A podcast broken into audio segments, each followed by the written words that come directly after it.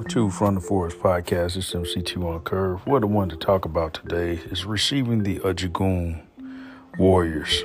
The word Ajagun is Yoruba for warriors. The Ajagun are comprised of Alegba, Ogun, Ochosi, and Osun. Their function is to protect the Oborisha from destruction by oppositional spiritual forces, Ajagun, and optional oppositional people, Omo Ayai. In no way should this be interpreted as sorcery or witchcraft. All religious systems provide their believers with protectors against the demonic. Yoruba is no different. Those temples that express love and light infuse that energy into the ashe, or the consecrated Ajagun.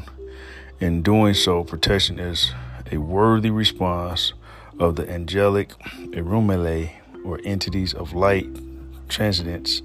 Hence, there is little to fear from negative forces. Those temples that express conflict and confusion lend this energy to the ashe of the Ajagun, and hence perpetuation of that energy. Again, what I talked about today, and what I did talk about today, is receiving the Ajagun warriors.